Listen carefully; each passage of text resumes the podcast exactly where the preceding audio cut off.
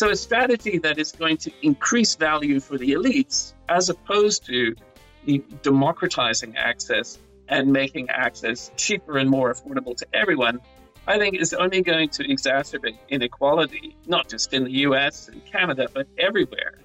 Welcome to episode 403 of the Community Broadband Bits podcast from the Institute for Local Self Reliance. This is Jess Del Fiacco, Communications Manager.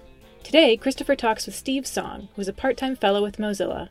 On the show today, Steve explains how he became interested in helping people get connected to high quality internet access. And he talks about why some of the strategies the United States has adopted are not designed to bring internet access to the most people possible. Steve tells Christopher about the new ways Spectrum is becoming available for innovative approaches to expanding wireless connectivity, and they discuss the ways in which our current pandemic crisis has influenced how we think about networks and how prepared we are to depend on them. Now here's Christopher talking with Steve Song of Mozilla. Welcome to another episode of the Community Broadband Bits podcast. I'm Chris Mitchell with the Institute for Local Self Reliance, uh, working out of my house in St. Paul, which is better than Minneapolis any day anyway. Um, but today I want to talk with Steve Song, who is a person that I think of as being a very interesting thinker on wireless issues, and more broadly, someone who who thinks outside the box, who isn't uh, just uh, um, the kind of person who is feels constrained by what's been going on. Um, but anyway, he's a part time fellow with Mozilla. Uh, he's also uh, works with the Network Startup Resource Center at the University of Oregon, and he does some work with the Association of Progressive Communications on something that's uh, near and dear to my heart, uh, supporting community networks around the nation. Welcome to the show, Steve. Thanks very much for having me. Steve, you and I met um, as part of the Mozilla contest in which we were um, judging. Um, we were um, we are deciding who who wins and loses um, for uh, some funds around um, community networking technologies and disaster resiliency last year with the Wins contest. That's right. Yeah, it was a very interesting competition. Yes, it was, and there was great projects. Um, I think many of whom we all loved and had to make hard choices on. But I was very impressed with you throughout in terms of uh, just experiences that you'd had and, and judgment that you could share that I, I didn't feel like other people had. And I'd sort of made a note that I wanted to have you on the show. And then recently we were on a, a, a call together after the the the, the shut-ins began when people began um, staying home, and you just made a stray comment that I felt like we really should address, which had to do with where we've prioritized uh, wireless technologies going in, in recent years.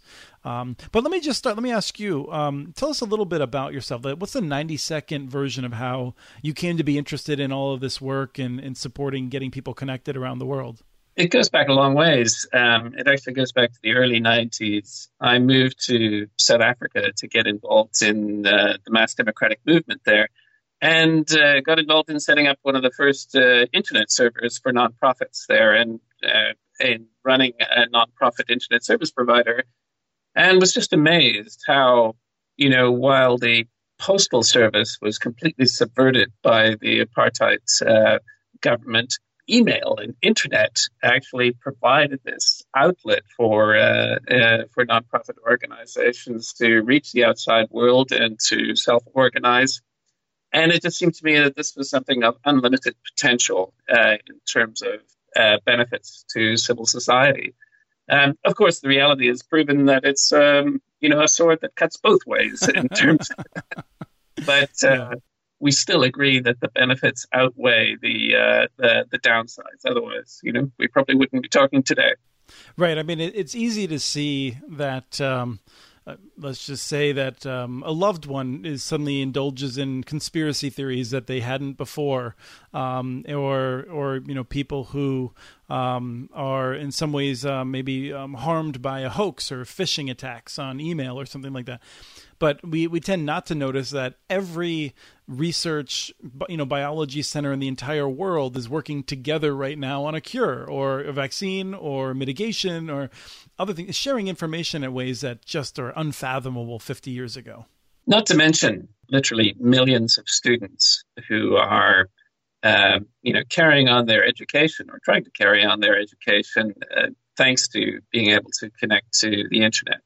Although you know, part of what I hope we'll talk to talk about today is all those students who can't do that. Yes, yeah, I think you know, um, ten years ago, uh, I think that a lot of our cable networks would have fallen under the onslaught. We had many fewer people connected. And let's hope that if this happens again in ten years, that everyone will have a high quality home connection and will be able to to deal with that un- misfortunate situation um, even better.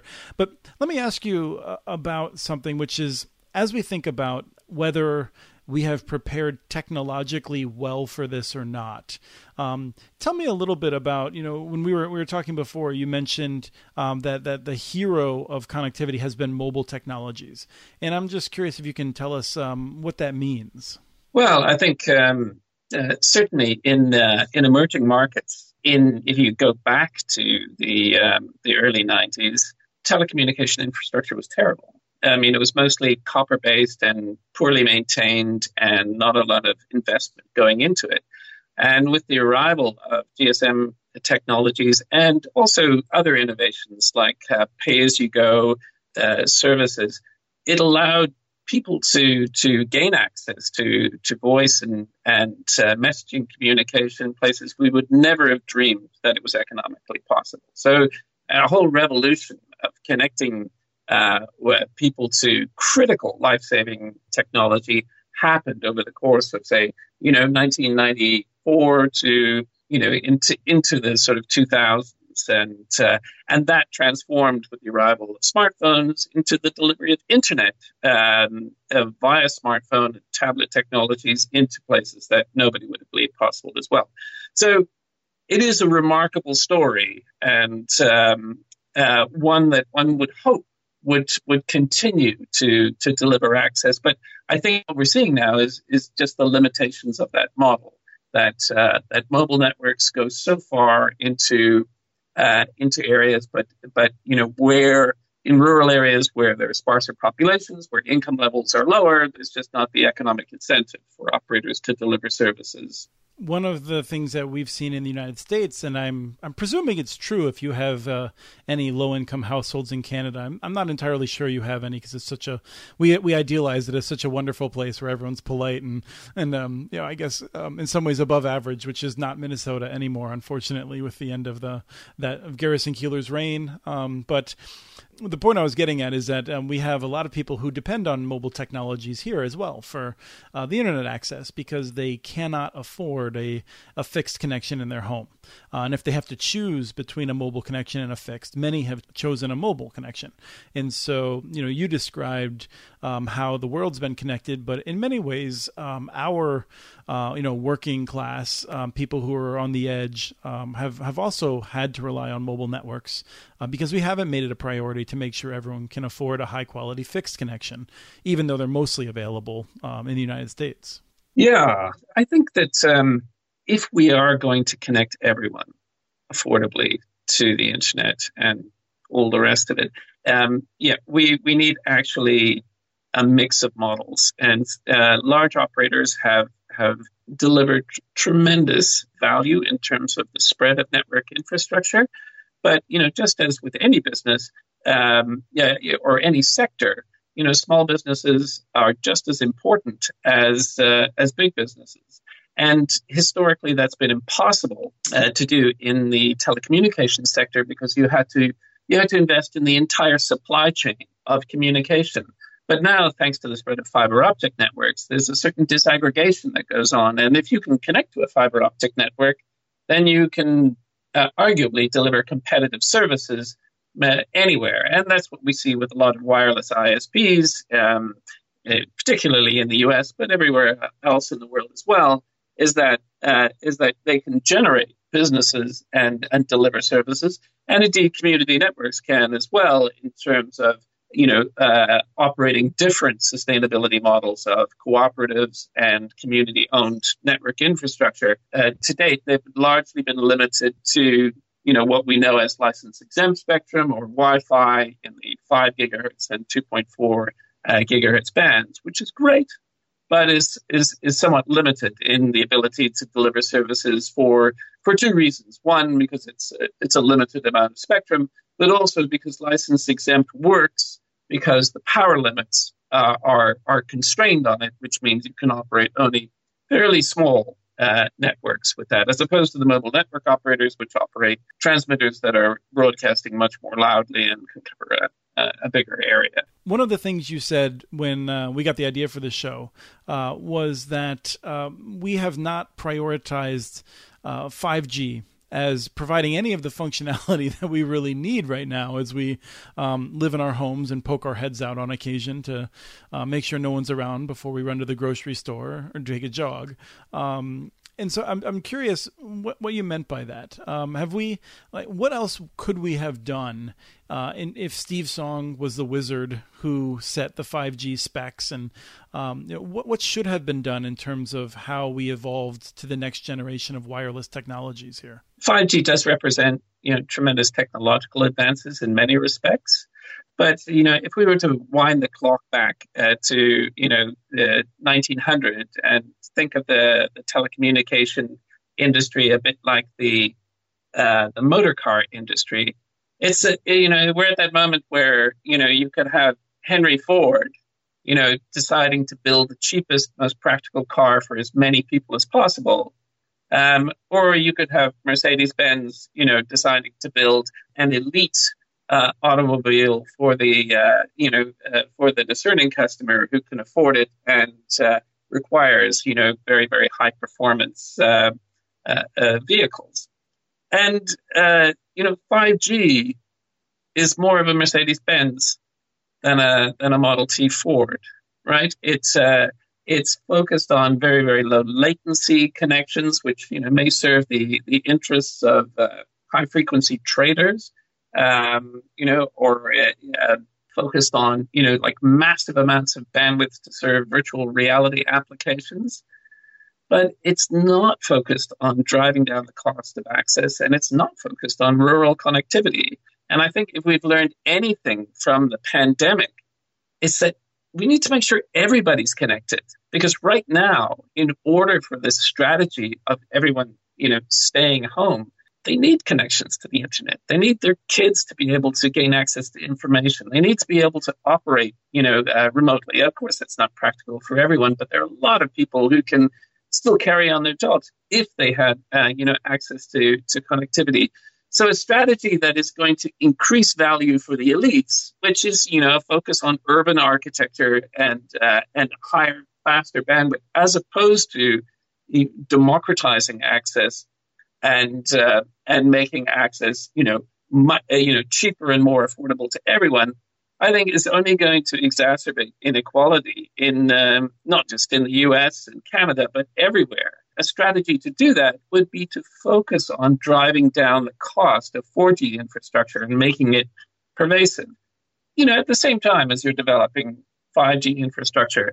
And there's lots of interesting things going on in that domain. So there's an initiative as part of the Telecom Infra project called Open RAN, which is opening standards for radio infrastructure. There's lots of low cost or manufacturers there who are producing 4G technology at the same kind of prices as we, you know, as we think of as Wi-Fi infrastructure.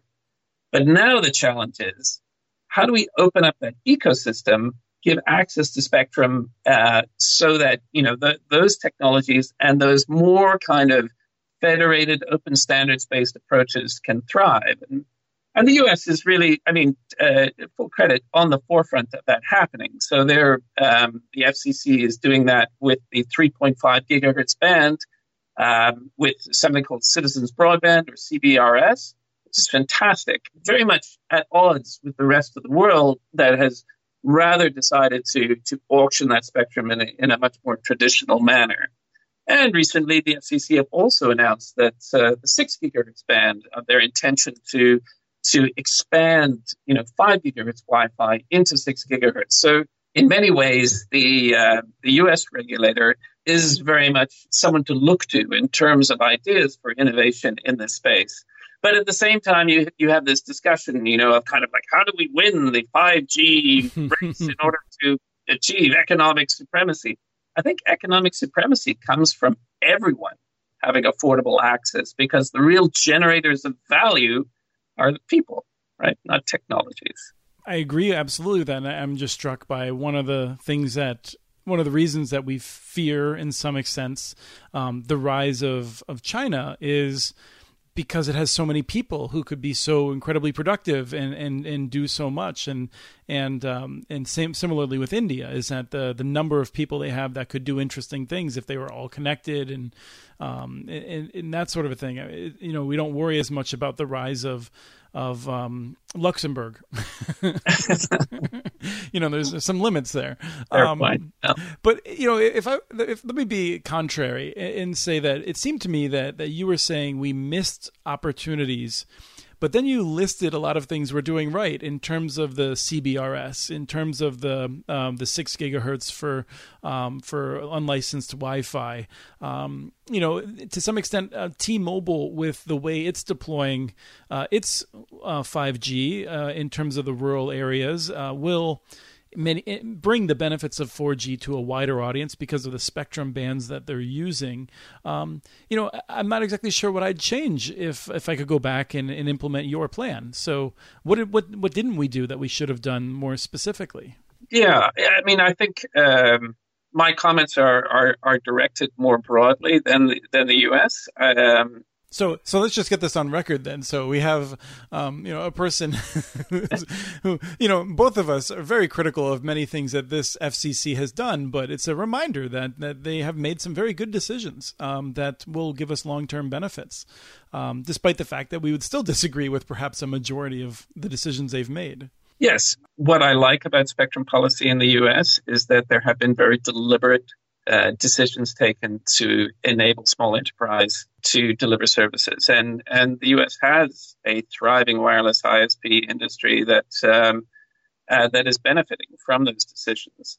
Um, could they do better? Sure. But I think uh, in those respects, um, the, uh, the US is an outlier. If I look at the rest of the world, you know, few countries have taken you know, uh, uh, have taken the steps to enable access, for instance, TV white space spectrum, which the U.S. was a pioneer of. You get a few countries following following suit, but it has, you know, ultimately been slow to take off elsewhere. I, am just fascinated by that. Is that because of incumbents generally? Are, they just more powerful elsewhere? Um, you know, is it is it is it actually corruption? Um, you know, is it what? I'm there's a tendency in North America, in particular in the United States, I think, to assume one reason that that doesn't happen is people aren't as intelligent elsewhere, and that's not my, my experience. my experience is people elsewhere are quite intelligent, and so I'm curious why they're making decisions that we would think of as being pretty easy to classify as wrong there are a few reasons. Uh, one, it didn't transpire as successfully as one might have hoped in the US. So there was a lot of pushback from the broadcast industry, from the wireless mic industry, which resulted in the regulations being a kind of, you know, a, a, a much more watered down set of regulations than one might have hoped and, and somewhat bureaucratic in, in, in how it's applied, which has you know, slowed down, I think, its adoption in for certainly in emerging markets because it's, now quite a complex thing to to adopt with you know geolocation database authentication and so on. I think it has also suffered from you know a lot of lobbying from uh, the mobile operators who see it as a potential threat to to their business model, which uh, rely, you know relies on exclusive access to spectrum. Um, which they pay for, uh, you know, typically at auction or, or um, you know, through uh, through other mechanisms, millions of dollars for that exclusivity, which then acts as a kind of firewall to participation from uh, from other operators. And they see, you know, things like dynamic spectrum as Wi-Fi as ultimately sort of threatening threatening that model. And you know, fair enough, it should it should threaten that model. That's the goal. you know, the uh, any healthy ecosystem. You know, if you think of a forest, you know, you want, you know, young growth that will ultimately grow up into to be big trees. And um, the the idea of sort of killing off or, or stopping that growth is is not is not, you know, a great stimulus to competition. Absolutely. I think uh, one of the things that um, that I recall us discussing is is communications in times of disasters and and I'm curious about that as well. I mean, in in terms of your you know, the points that you make, I think are very well taken. In that we haven't chosen to maximize the democratic potential of these technologies by driving down the cost and and making sure they're widely available. Uh, one of the areas in which I suspect will will pay for that is in the response to disasters, uh, of which I think you could certainly classify what we're in right now, where the systems are um, actually working better than they may in other disasters, but nonetheless, still we see lots of problems, and and most especially because of how many people are not connected to high quality networks right now. And so, are we? Are we? Do we build a more brittle system than we had to? This disaster is unique um, in that it's not uh, it's not something that uh, that we can recover from uh, quickly, and it's not and it's something that actually requires us to stay in place. And we, you know, we've never experienced that before, and uh, you know, there's no quick answer. I mean, you know, I think there are some modestly rapid responses in uh, you know Google Loon are going to deploy over over Kenya to increase access there but you know it's not like we can suddenly roll out 100 new base stations somewhere to you know to fix the problem of affordable access for all I've seen a lot of articles in the press, you know, saying, well, actually, broadband is something that's as so important to us. You know, it needs to be a utility, and we need to go back to thinking of it like a utility. I largely agree with that perspective. Although, you know, I don't think anybody wants to go back to the days of kind of, you know, a single monolithic, uh, you know, national bureaucratic utility. I think there's an opportunity now to revisit the ideas of utilities in the same way that um, you know that uh, electric uh, cooperatives have done so amazingly in, in the U.S. and are now uh, evolving into fiber optic utilities. That local ownership of un- infrastructure, especially in rural areas, just seems like a very natural response to the problem because it's you know I live in in rural Nova Scotia in Canada, and you know we care about our, our little economy here and are prepared to invest in it. But the mechanisms uh, are simply not designed to, to, to enable that or support that. You know, the, all of the kind of universal service schemes are aimed at big operators and trying to, you know, somehow create uh, an attractive enough scenario for big operators to arrive here. And even when they do, you know, you may only get one operator that that actually ultimately ends up serving a, a region through a universal service uh, program that provides you with access, but it doesn't necessarily provide you with affordability because there's no there's no competitive pressure on the prices. You you allow me to make a, a wonderful point that I've been kicking around lately, which is um, in the United States, the Connect America Fund, um, you know, has certain requirements in terms of a history of operations, a letter of credit, and this and that. You got to jump through these hoops that really discourages local solutions from getting the money. You know, they prefer to lend to big, stable organizations like Frontier and Windstream, companies that are going through bankruptcy right now. you know and it really it makes you think you know i mean like we know that AT&T does not care about rural america. We know that CenturyLink has been very clear for years that they will only invest in rural america where where they get most of the money from someone else. And and for some reason that seems to still be the way the federal government thinks it should be distributing money. And it should have figured out a long time ago that's not the best model but it's um you know, it just seems like it's set by uh, who has the powerful lobby rather than uh, what's best for a community like you. I mean, you, like most communities, don't get a say in how the money is spent on your be- your benefit, and I, it's just wrong.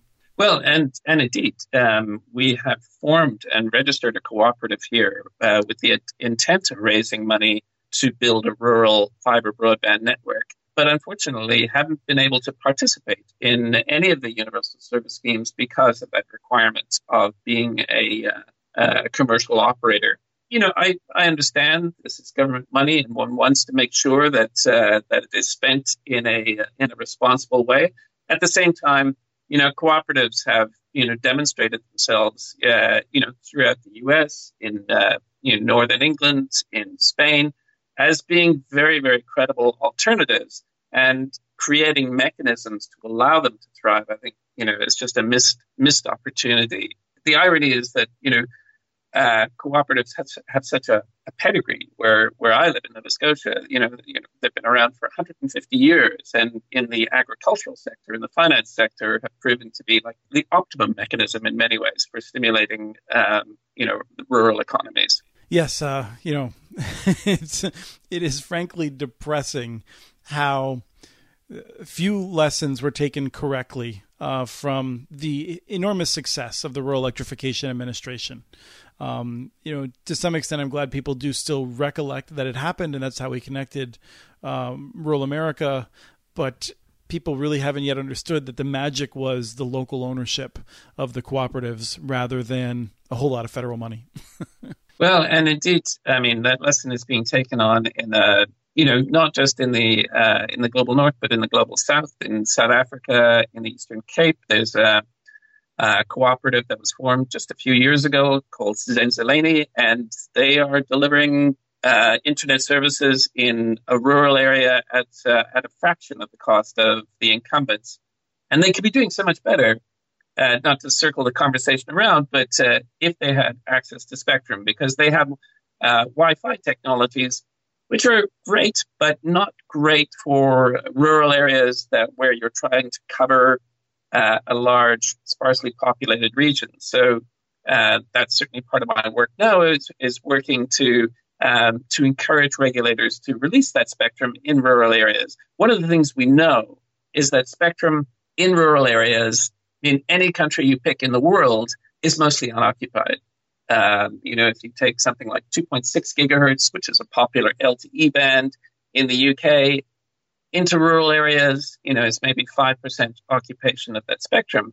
So what is needed, I think, are, you know, specific rules around rural access to spectrum. We can't treat it the same as in, as in urban areas and that's where one uh, one place where where the UK is actually pioneering uh, very interesting and new models for for access, uh, access to LTE spectrum specifically designed for for rural areas.